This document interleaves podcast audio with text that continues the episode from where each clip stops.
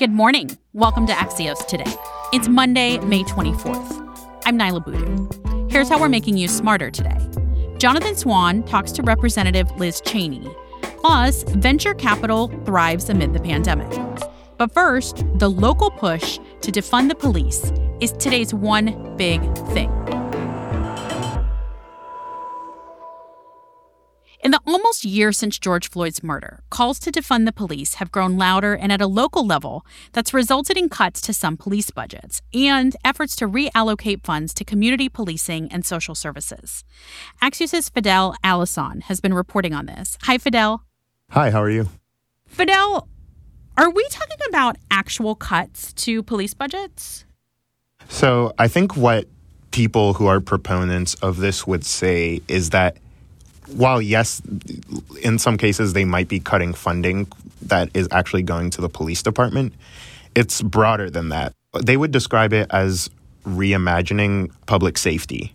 And so what that means is taking some functions that we currently know police to do and reallocating them to other parts to other city departments for example if if someone is having a mental health crisis and calls the police, the question is is the best possible response having a police officer show up or a trained mental health professional. And you can take this across various functions that police do.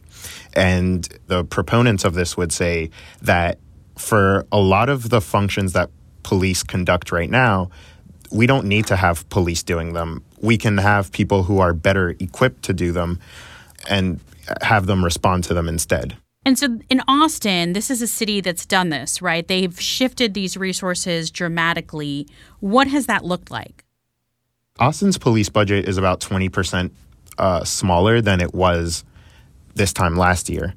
And while it's too soon, maybe, to necessarily look at data and make any conclusions with it, I talked to a city council person there who was one of the people driving this, and they're very pleased with what they've done. He said he wants Austin to be a model for the rest of the world. They reinvested money that they took from the police department and gave it to have mental health first responders, substance abuse programs, food access programs, workforce development programs, and victim support, and other shifts like that. Critics of the defund the police movement point to Seattle as a cautionary tale. Why? Seattle cut its police department funding. It's about 20% smaller than it was last year. In that time, they've seen crime rates go up um, and they've seen police response times go up. They've seen police officers leave the department kind of en masse. And people who are critics of defund the police say that this is exactly what can happen when you take away funding from police departments. However, on the flip side of that, people who are proponents would say that this rising crime has happened in cities that haven't defunded the police. And this past year has been a bad sample of data to grab from because we've come out of a pandemic that has seen poverty rates and homelessness increase. And we know that when communities have both of those things increase, they are more likely to have more crime.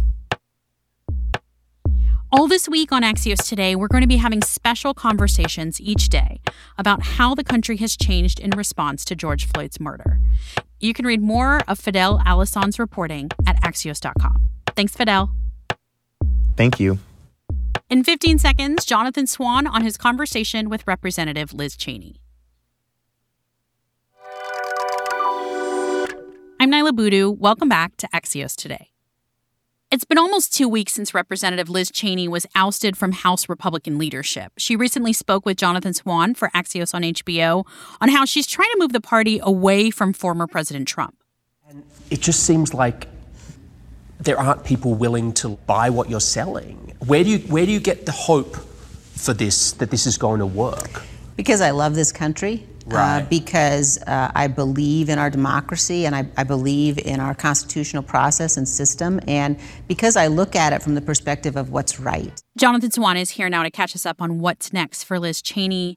Jonathan, Representative Cheney has, of course, been one of the biggest critics of President Trump's lies about the election.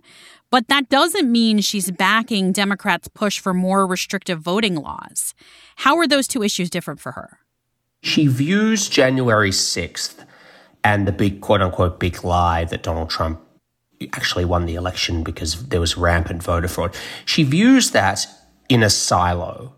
She doesn't acknowledge that there's a larger context around the big lie. For example, the fact that the Republican Party, for years and years and years and years and years, has been telling its voters that voter fraud is rampant.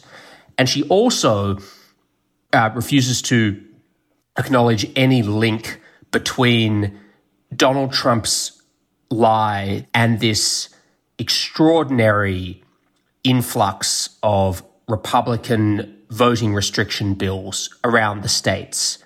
So she's been ousted from Republican leadership in the House. She is still a representative. What does this say to you about what her role is now within the GOP?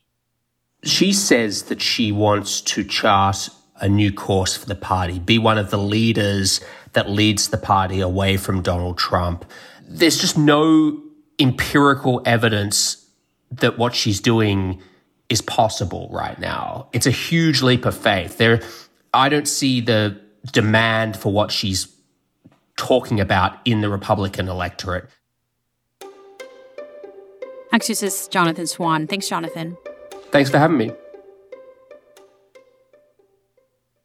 When the pandemic took hold, the venture capital industry braced itself for the worst, and many feared COVID could destroy startups across the country. But VC has thrived to the tune of more than $130 billion, reports Axios' technology and business reporter Kia Kokalitcheva.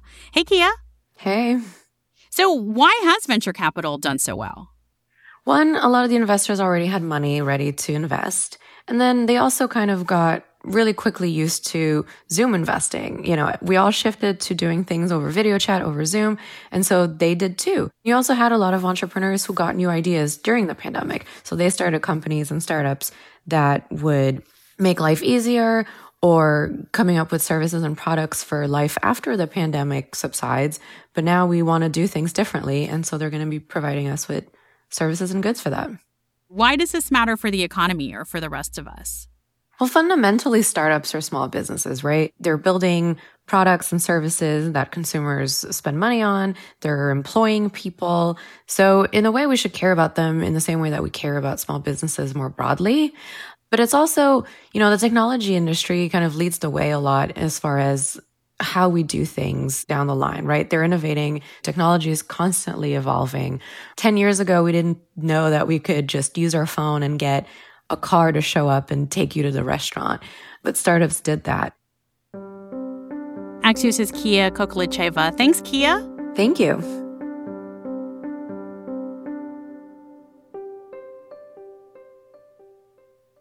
Before we go, the Axios Today team has been waiting for weeks now for the Brood X cicadas to come out of hiding.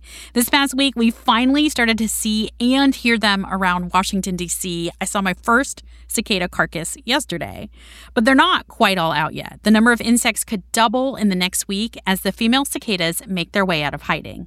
The laziest ones will stick around until the 4th of July.